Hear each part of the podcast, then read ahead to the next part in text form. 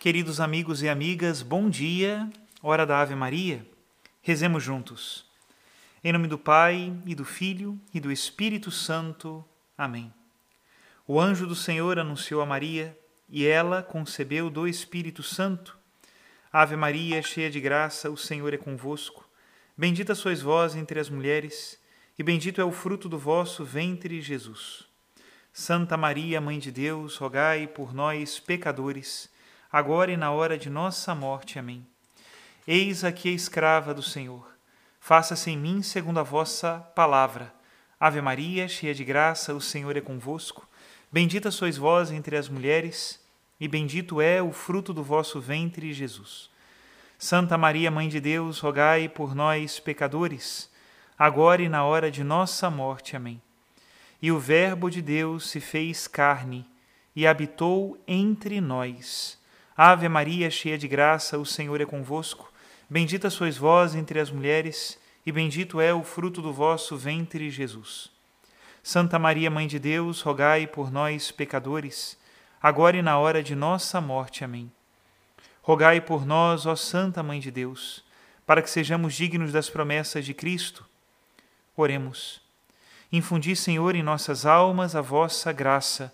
Nós vos suplicamos para que nós que conhecemos pelo anúncio do anjo a encarnação de Jesus Cristo, vosso Filho e nosso Senhor, cheguemos por sua paixão e morte de cruz à glória da ressurreição da carne, pelo mesmo Cristo nosso Senhor.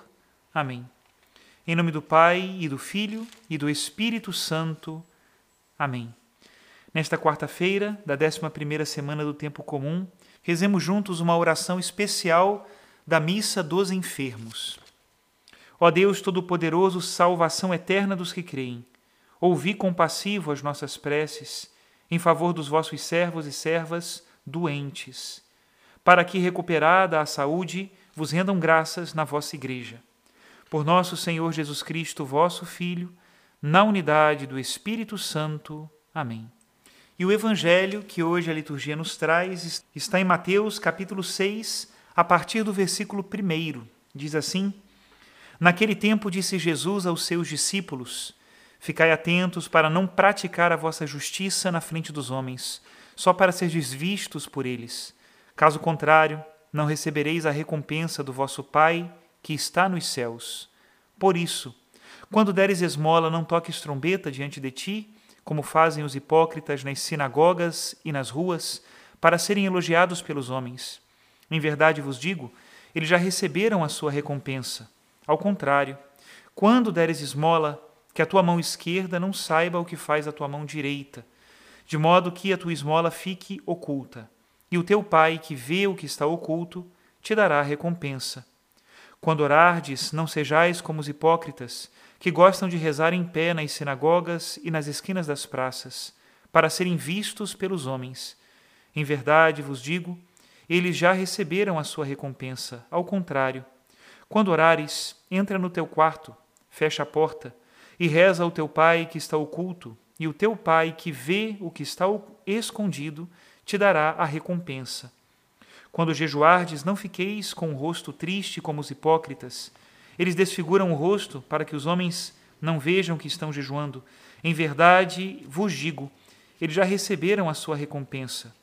Tu, porém, quando jejuares, perfuma a cabeça e lava o rosto, para que os homens não vejam que estás jejuando, mas somente teu Pai que está oculto. E o teu Pai que vê o que está escondido te dará a recompensa. Palavra da salvação, glória a vós, Senhor. Queridos irmãos e irmãs, este evangelho que nós lemos hoje é muito típico do início da quaresma. Sempre o lemos no início da quaresma, porque ele fala das três práticas comuns da penitência quaresmal a oração, o jejum e a esmola. E é interessante nós relermos esse texto agora no tempo comum, para nós nos lembrarmos que toda a nossa vida é vida de penitência. O Código de Direito Canônico nos recorda, por exemplo, que o dever de fazer penitência não é uma lei da Igreja, mas é uma lei de direito divino. Deus exige de nós que nós façamos penitência pelos nossos pecados, foi assim que Jesus Cristo começou a pregação do Evangelho, Fazei penitência, porque o reino de Deus está próximo. E Nossa Senhora, nas suas repetidas visitas das aparições, assim também como as aparições de Jesus, nosso Senhor, nos recordam sempre da necessidade de nós fazermos penitência pelos nossos pecados. Isso é uma característica da nossa vida cristã, o reconhecimento de que nós precisamos ser perdoados e que precisamos, nesta unidade de um corpo único, nesta comunhão dos santos, neste fazer parte de uma única humanidade, precisamos também fazer penitência pelos pecados dos nossos irmãos. Uns aos outros nos ajudamos no caminho da santidade, no caminho que leva ao céu. E qual é o objetivo da penitência? O objetivo da penitência é a conversão do coração. Estas são as três práticas mais tradicionais da penitência: a oração, que é um contato com Deus, o jejum, que é moderarmos o nosso corpo, e a esmola, que é sairmos do nosso egoísmo e da nossa avareza, abrindo os olhos para a realidade e vendo as necessidades dos nossos irmãos mais necessitados. Na verdade, essas três práticas se completam. Não dá para entender uma sem a outra. Também é verdade que nós não podemos rezar sem abrir os olhos para a realidade e ver as necessidades dos nossos irmãos. E também a oração é um modo de nós moderarmos os nossos corpos. A posição da oração, o próprio reservar um lugar e um tempo para falar com Deus, fala também desta penitência corporal. Do mesmo modo, o jejum não é só uma questão de moderar o corpo, é também uma questão de comunicação com Deus e de fraternidade com os nossos irmãos, porque o verdadeiro fruto do jejum é aquele que retira da nossa mesa para encher a mesa dos menos favorecidos. E do mesmo modo, a esmola não é só olhar para o irmão, mas é olhar para o irmão por amor a Deus, por isso a esmola precisa ser ungida pela oração por um coração que quer estar com Deus e quer fazer a vontade de Deus. E a esmola também tem algo de penitência corporal, porque eu retiro de mim, e podemos dizer inclusive que dá um sentido superior à penitência corporal, porque se eu modero o meu corpo e o domino, é para que eu esteja também a serviço do meu irmão. Quantas vezes são estas três coisas aquelas que tornam a vida mais cheia de luz? O mundo vai sempre te dizer que a oração é inútil, que o jejum é inútil, que a esmola é inútil. O mundo prefere chamar isso de outras coisas. Na verdade, é uma perversão da sua finalidade original. O mundo gosta muito de uma meditação, mas meditação sem Deus, uma interiorização sem transcendência. O mundo gosta também de dietas, muitas dietas. Por mais que elas sejam exigentes, elas são socialmente todas elas aceitas, seja pela saúde, seja pela aparência, dietas, mas não jejum, não o verdadeiro jejum. O mundo é a favor da filantropia. A filantropia sempre alcança aplausos, mas isso não é esmola. A esmola cristã é outra coisa, muito superior à filantropia. Rezemos hoje, então, e peçamos para sermos mais cristãos.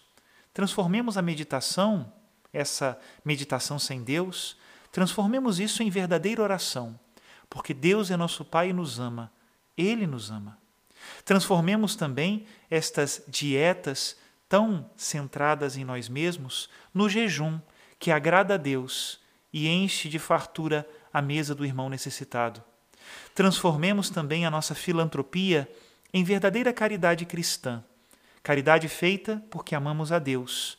Caridade feita porque nós não queremos ser dominados pelos nossos gostos e sentimentos egoístas, mas queremos estar a serviço do nosso irmão e a serviço de Deus. Terminamos a nossa reflexão de hoje com uma passagem de São Paulo. Este campeão de Deus que nos ensina a amar, sairmos do egoísmo para fazer a vontade de Deus. Está na primeira carta de São Paulo aos Coríntios, capítulo 9, a partir do versículo 22. Diz assim: Com os fracos me fiz fraco para ganhar os fracos, para todos eu me fiz tudo para certamente salvar alguns. Por causa do Evangelho eu faço tudo, para dele me tornar participante. Acaso não sabeis que no estádio todos correm, mas um só ganha o prêmio? Correi de tal maneira que conquisteis o prêmio.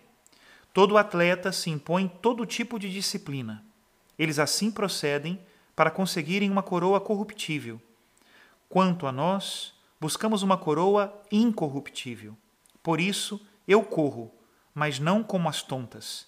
Eu luto, não como quem golpeia o ar. Trato duramente o meu corpo e o subjugo, para não acontecer que, depois de ter proclamado a mensagem aos outros, eu mesmo seja reprovado. São Paulo, São Paulo, quantas coisas me ensinas. Muito obrigado, meu irmão do céu, que intercede por nós. Que a bem-aventurada e sempre Virgem Maria traga para nós essa bênção de Deus. Deus que é todo-poderoso, Pai e Filho e Espírito Santo. Amém. Obrigado por rezarmos unidos.